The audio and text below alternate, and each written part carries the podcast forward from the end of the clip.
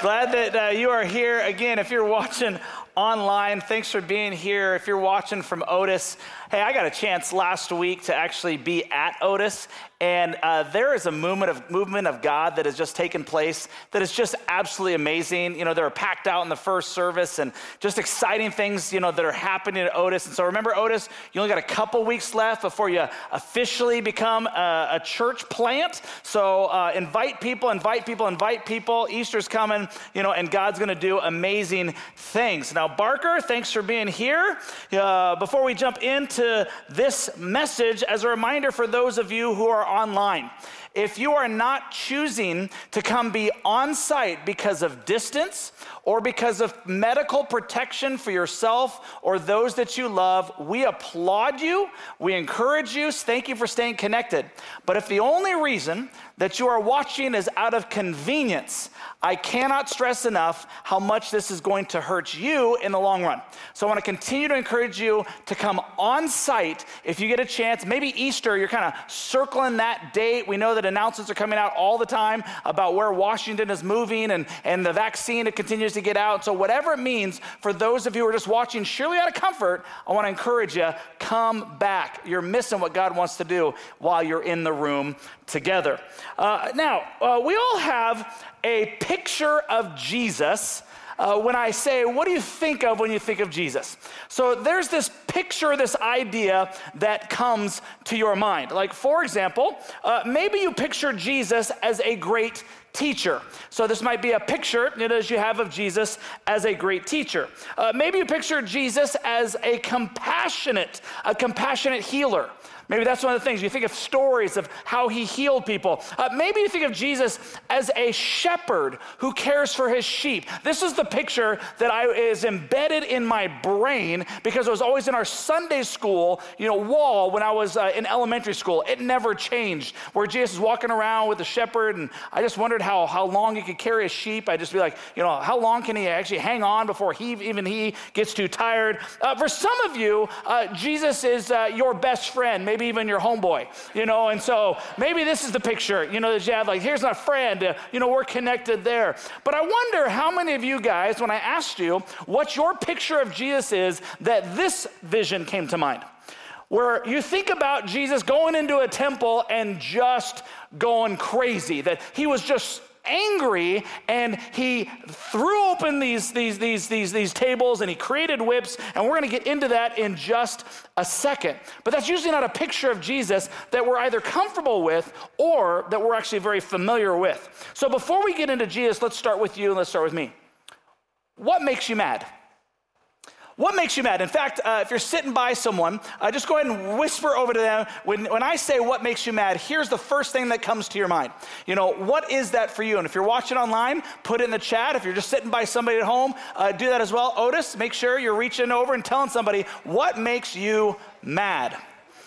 While you're doing that, I uh, I asked this question, you know, on social media and got hundreds and hundreds of responses. It wasn't hard, right? For people to identify what makes them mad. I start thinking, you know, in my own life, what makes me mad? Uh, I know that when I am clearly disrespected in front of other people, it makes me mad.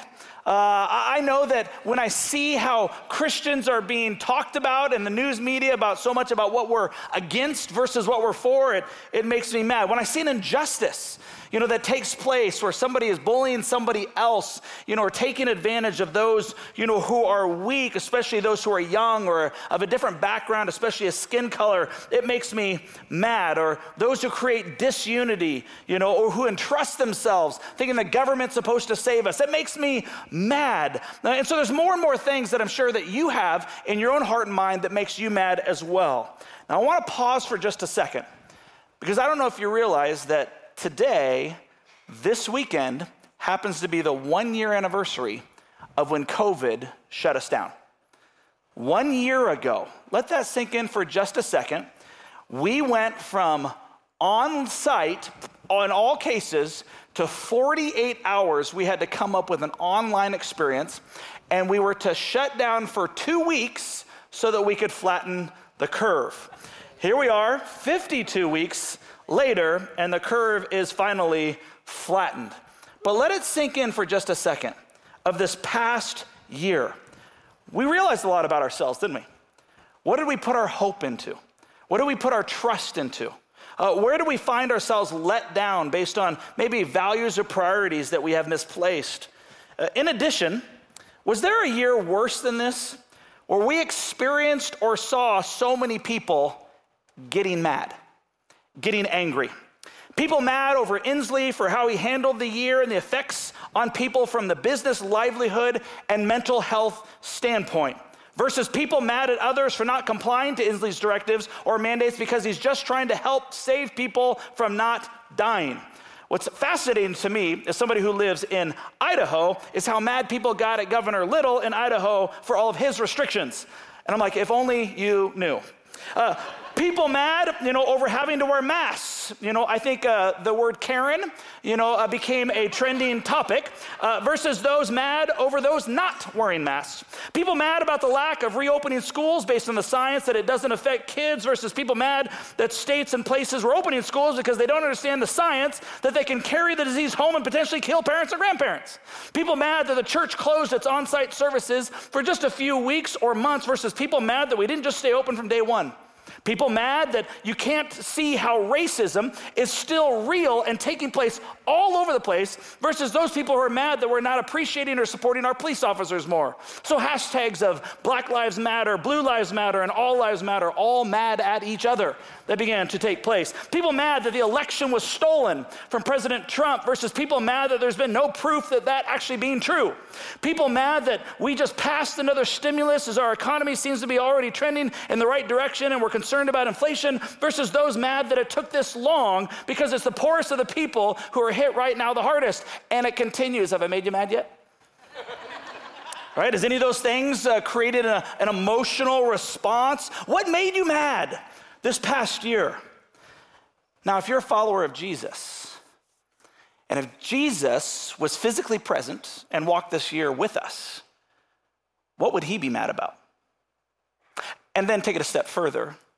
As followers of Christ, would what is what we're mad about the same things that Jesus is mad about? And shouldn't that be the case? See, we need to start back as we kick off this series, asking the question, what did make Jesus mad? What made him mad? Now, understand this. There is nothing wrong with being angry. Uh, sometimes uh, uh, you have you have heard or told others, don't be angry. Like, no, no, there's nothing in the Bible that says you can't be angry. It says, in your anger, do not sin. Or don't let the sun go down while you're angry. But it doesn't talk about being angry as a sin because Jesus obviously was angry. Uh, first, let me tell you who didn't make, did not make Jesus mad in the times that we clearly see in the Bible. Uh, for example, people who are complete, downright, dirty, ugly sinners who didn't believe in him. They didn't make him mad. Also, which was, this is this one's more painful for some, political Roman people. Those who oversaw, Jesus wasn't mad. In fact, those who are leading and occupying the country as Rome did at this time, you and I would find ourselves mad at, but we don't see evidence that Jesus was mad. In fact, one of the reasons that Judas eventually betrays Jesus is because he's so mad that Jesus is not doing what he thinks the Messiah should be doing, which is overthrowing the political establishment. So he's mad. Jesus comes into Jerusalem. The entire crowd begins to yell, Hosanna, God save us. Six days later, same crowd yelled, crucify him. They were a little mad that he did not do what they thought he was supposed to, supposed to do. So what makes Jesus mad? Or maybe I should ask, who makes Jesus mad? Let me give you two words. Religious people. Religious people. Specifically, people denying or hindering access to God. People denying or hindering access to God. And we see this played out in the Bible in four intertwined ways. And so we're going to spend the next three weeks leading up and through Easter looking at this. In fact, if you want to take a little bit more of a deeper dive, my friend, you know, uh, Pastor Tim Harlow, who's a pastor back in Chicago, wrote a book with this title within the last couple years. which is what made Jesus mad. In fact, uh, I'd encourage those of you who have the YouVersion Bible app, there's actually a ten-day quiet time study that you can walk through to go even deeper as we go through the series, you know, in order to help understand maybe what this looks like in the life of Jesus and in the lives of us as well. See, there's four ways that this is played out in the Bible for how people denied or hindered access to God that made people mad, that made Jesus mad. Ready? The first one, legalism, judgmentalism, hypocrisy, and indifference to suffering. That's what you see in the Bible. Now, and as I said, they're intertwined in so many different ways. So let's let's hit the first one and kind of go into the second one as well for this time together. Again, we're talking about those who are hindering and holding back people from access to God, which is the word legalism. Now, that word or phrase gets thrown out a lot, even in our culture today. And here would be the phrase, "You're so legalistic." But I do not think that we know what that word really means. I don't think that we, we use it in the right setting, because legalism, according to the Bible, is attempting to secure righteousness, which is a right standing before God for salvation, as well as in our Christian walk, in God's sight, by good works. That's what it is. Legalists believe that they can earn God's approval by performing the requirements of the law, requirements of the Bible. So let me show you how this got played out in Jesus' day and why it made him so mad. In Luke chapter eleven, we find this story. As Jesus was speaking, one of the Pharisees invited him home for a meal. So he went and took his place at the table. His host was amazed to see that he sat down to eat without first performing the hand-washing ceremony required by Jewish custom, by Jewish custom. So he's offended, he's amazed, he's taken aback that Jesus, who's a so-called rabbi, would not do what is expected before the meal, which the way it would work in a ceremonial washing is that you would take, this wasn't just a, a, a, like a cleansing where you just wash your hands. You'd actually take, a, it's about an egg size, you know, thing of water, and you kind of pour it over your hands and you kind of let it drip down. And it was a longer process. Think doctor going in for surgery, you know, that you kind of walk in like this, like now it is cleansed, now I am ready. So then the Lord said to him, "You Pharisees are so careful to clean the outside of the cup and the dish, but inside you are filthy, full of greed and wickedness. Fools, didn't God make the inside as well as the outside?" Then he goes on to verse forty-six, "What sorrow also awaits you experts in religious law, for you crush people with unbearable religious demands, and you never lift a finger to ease the burden." We're gonna hit more of that next week. Verse fifty-two, "What sorrow awaits you experts in religious law, for you remove the key to knowledge from the people. You don't enter the kingdom yourselves, and you prevent others from entering as well." What they were doing is they were taking the laws of God, and the very laws of God, they were actually creating a stumbling block or an issue for people to actually connect to God. And this made Jesus mad. In fact, one of the questions we need to start asking ourselves is, how do we become legalistic? How do we turn that? Well, most people who come to faith in Christ, they don't start out that way, but there is a gravitational pull at times for us to end up that way. Uh, you see, here are two ways that this happens and could happen in our lives, which is a warning for us on this day. First is focusing on God's law more than relationship with God and others. You see the difference? If you don't put first things first, the trajectory towards legalism becomes easier to obtain. See, I believe that if you lean towards legalism, that many Christians are not comfortable with grace. They're not comfortable. Uh, because we, if we're not comfortable with what grace means, then we sure don't want other people to be. Right? We don't want them to be comfortable as well. In other words, if I'm going to obey these laws, then darn it, so are you. Because it's about right and wrong. It's black and white. Here's the list, and here's what you got to do to connect to him. So the first way we head down this legalistic trap is by focusing on God's law more than relationship with him. The second way we find ourselves heading down this trap is adding human rules to God's laws and then treating them as divine, as if God's inspired them. See, Jesus rebuked the Pharisees at this very point, saying, "You teach human traditions as if they were the word of God. You have no right to heap up restrictions on people where he has not stated that restriction, is what Jesus is saying. See, in Jesus' day, Uh, after he left, it was the Jewish Christians who struggled with trying to figure out, do we try to make people Jewish before they can be Christians? Do we try to add that kind of, kind of legalism on them? And you can read about that story actually in Acts chapter fifteen and how important and defining that was for our faith. So here are ways that we see this played out in even our culture today.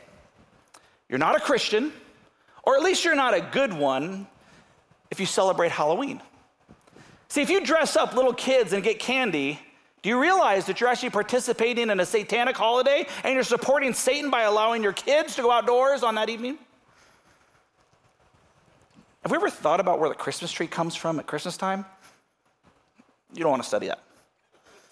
Hey, you can't drink alcohol at any point of time because obviously good Christians don't do that. That was a little bit of what I grew up with. I, I, I, I, in my household, we kind of skipped that first miracle of Jesus turning that water into wine. It was just strong grape juice.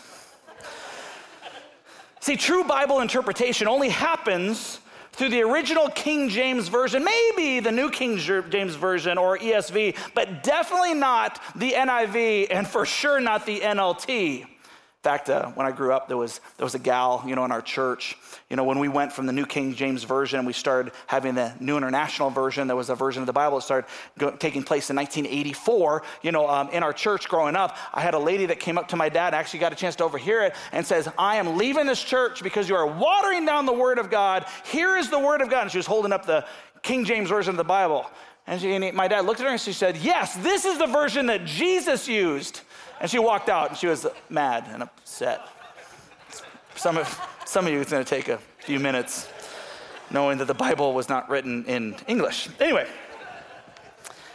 growing up, right, there was a time where we didn't allow, get this, women to serve communion uh, because it was a symbol of spiritual oversight, and the Bible is very clear on women's role and oversight when it comes to communion. Wait, what?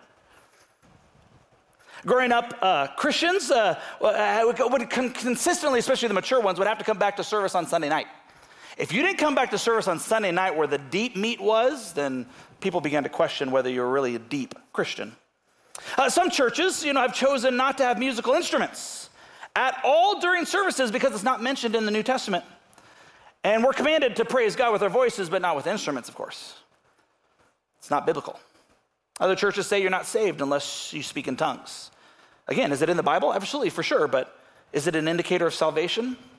You see, this is part of our culture, and it can easily be received. See, sometimes the term legalist is applied to Christians, though, who honestly try to obey the commands of God. See, here's the opposite side of the same coin. Does grace mean that we shouldn't care about our actions then? In other words, in church, someone can say, "Stop being legalistic. I have the freedom. I have the freedom to get drunk, to move in with my boyfriend or girlfriend before getting married and watch whatever I want to watch and do whatever I want to do because ultimately Christ died for it and I have grace, and so it's not a salvation issue." Now, you're right, it's not a salvation issue, but it is a relational one. You see, true relationship with Jesus leads us to follow him in word and deed. It's not the law that gets us to follow Jesus. It's relationship with Jesus that gets us to follow his commands because we're in deep, abiding relationship with him. In fact, Jesus says it this way in John fourteen fifteen, "If you love me," relational, "you will obey what I command." If you don't obey what I command, it's actually evidence and proof that you don't really love me. You see how that works? See, faith devoid of actions isn't really faith at all. Grace is freely given to us, and we have faith in Christ as a redeeming sacrifice on our behalf. And as we grow in our love for Christ, we obey him. We do. We obey God not to earn our salvation, but because of relational faith in Christ and our love for him. That's why we obey. See, we obey Jesus. There is freedom that we can have, and freedom of conscience and freedom of the spirit. If you don't believe me, you can read Romans chapter fourteen this week, and it might be a little eye-opening on some of the freedoms that we have in him. Understand, you know, that this is a dangerous path that we're talking about because legalism leads somewhere. Do you know where it leads? directly to judgmentalism. That's the natural byproduct if you embrace legalism. In fact, Jesus tells this story that a religious leader, a Pharisee, goes to the temple to pray, and so does a sinner, a tax collector. And the Pharisee says, "Lord God, I thank you that I am not like this tax collector. I thank you that I'm not this sinful, wretched, terrible person who treats you and other people awfully. I'm glad I am not like other people who are cheaters, sinners, and adulterers. I fast twice a week, and I give you, God, a tenth of my income." This was the prayer of a Pharisee. Do you hear the judgmentalism? Where the tax collector stood at a distance, he didn't even lift up his eyes to heaven, and he simply prayed this prayer: "Oh God, be merciful to me, for I'm a sinner." And Jesus says that it was the The, this tax collector who actually went home justified before God than the Pharisee did. See, what makes him mad? What makes Jesus mad is when we become legalistic over the things that God never intended for them to become. Because when we do, he knows that judgmentalism begins to take place. And then it becomes the comparison game of I'm better than you because we've got to keep score. Judgmentalism at its core kills a love and passion for those not yet connected to Jesus. It inevitably leads us that way. We look at people based on disgust or comparison instead of on compassion. We look at others and say, I am better than that person, instead of realizing the only difference between me and that person is I might have received Jesus Christ as my Savior. But it's so easy for us to go, it's we Christians good, you world bad, and everybody and everything associated with it. And yet John three sixteen seems to indicate something else and something more powerful. See, why is it that it seems that so many people can have such great biblical knowledge, but at times, at least in my life, they can be some of the most judgmental? Having all the right answers, even biblical ones, do not always equal the right result, which is why Paul writes in First Corinthians chapter thirteen, if I have the gift of prophecy, and if I understood all of God's secret plans and possessed all knowledge, if I had such faith that I could move mountains, but I didn't love others, I would be nothing. But I have all this understanding. I know what the Bible has to say, but are we living what the Bible has to say? Relationship with Christ, with other people, leads and compels us to obedience in relationship with him and others. In fact, don't just hear it from me. I want you to hear it from Martina, who had an experience just kind of growing up and what it meant for her to understand what it meant to go to another level in her relationship with Jesus and other people. Go ahead and watch this with me now. So I was baptized as a child. I was very involved in the church. I was in choir and I was in youth group. There came a time in my life as a young adult where I didn't want to have the state of Germany dictate what I was giving to the church. So I decided to quit going. I didn't really know what a relationship was with Jesus. We ended up at V I L and everything changed. I did Bible studies, I did the Titus two mentoring program. I was surrounded by wonderful ladies. I don't know what they have, but that's what I want. But the baptism, that was not on my mind. I'm like, hey, I've done it all. I've been baptized as a child. I went to Holy Communion. I went to confirmation. Like, why would I want to do this again? Why? I didn't see a reason. One of the things the lady suggested for me is like, just get up early and spend time with the Lord and see what's going to happen. Through learning more through scripture, finally starting to read the Bible, listening to the sermons, what was talked about baptism, I really got an understanding that baptism underwater, that's what you need to do. The Lord really put it on my heart. I asked Hester if she could baptize me on my birthday.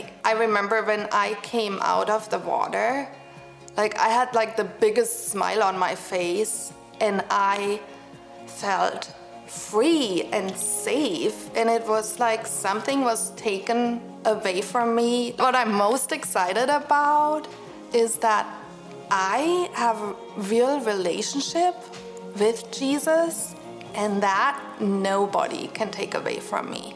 I hope, you know, that when you hear this, you you see how how God speaks truth into you. All you have to do is to obey. That's cool. Can we thank God for Martina? We absolutely need to know God's word. We need to know God's laws. We need to know God's commands.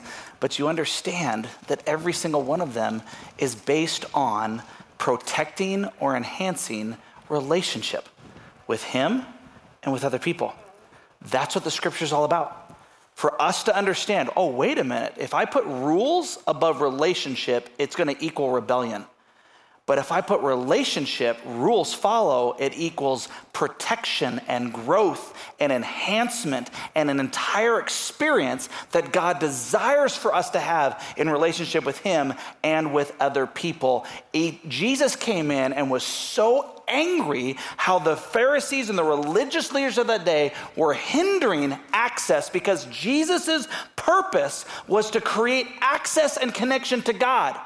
Which is why it says in Luke nineteen ten, for the Son of Man came to seek and to save those who are lost. Which is why when Jesus died on the cross, it says in the temple, the thing that separated God and man was this ginormous curtain that would separate the Holy of Holies, where God would reside. Think of Indiana Jones, you know, Lost Ark, you know, just think about that kind of experience. And all of a sudden, as soon as He died and gave up His breath, it was torn from top to bottom.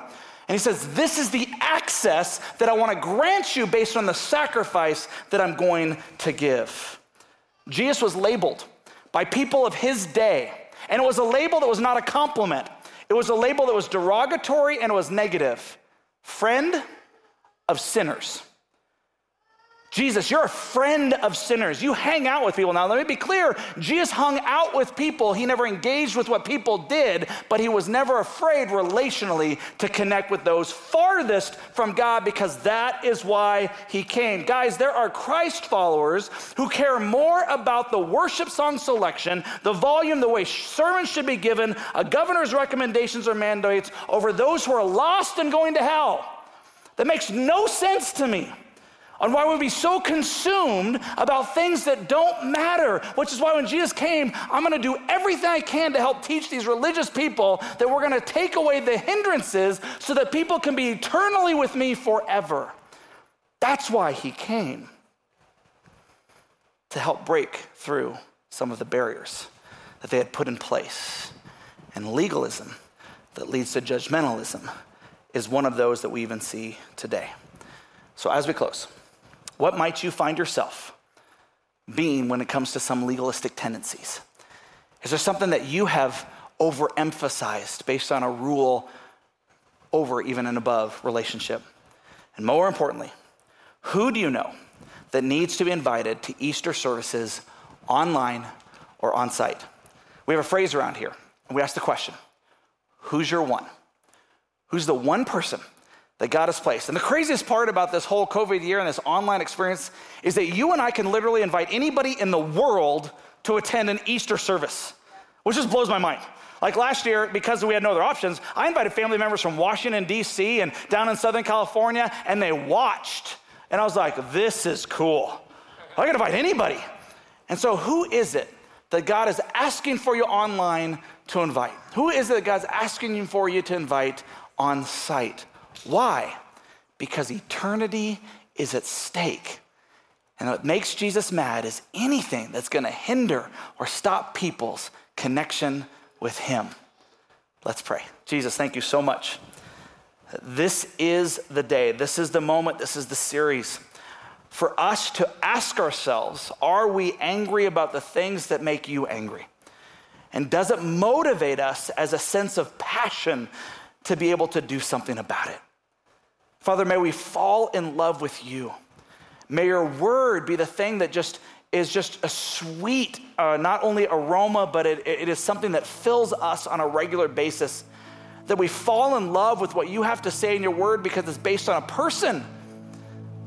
Father, help us to avoid the legalism that can come and the judgmentalism that can take place, especially for those who are not a part of you.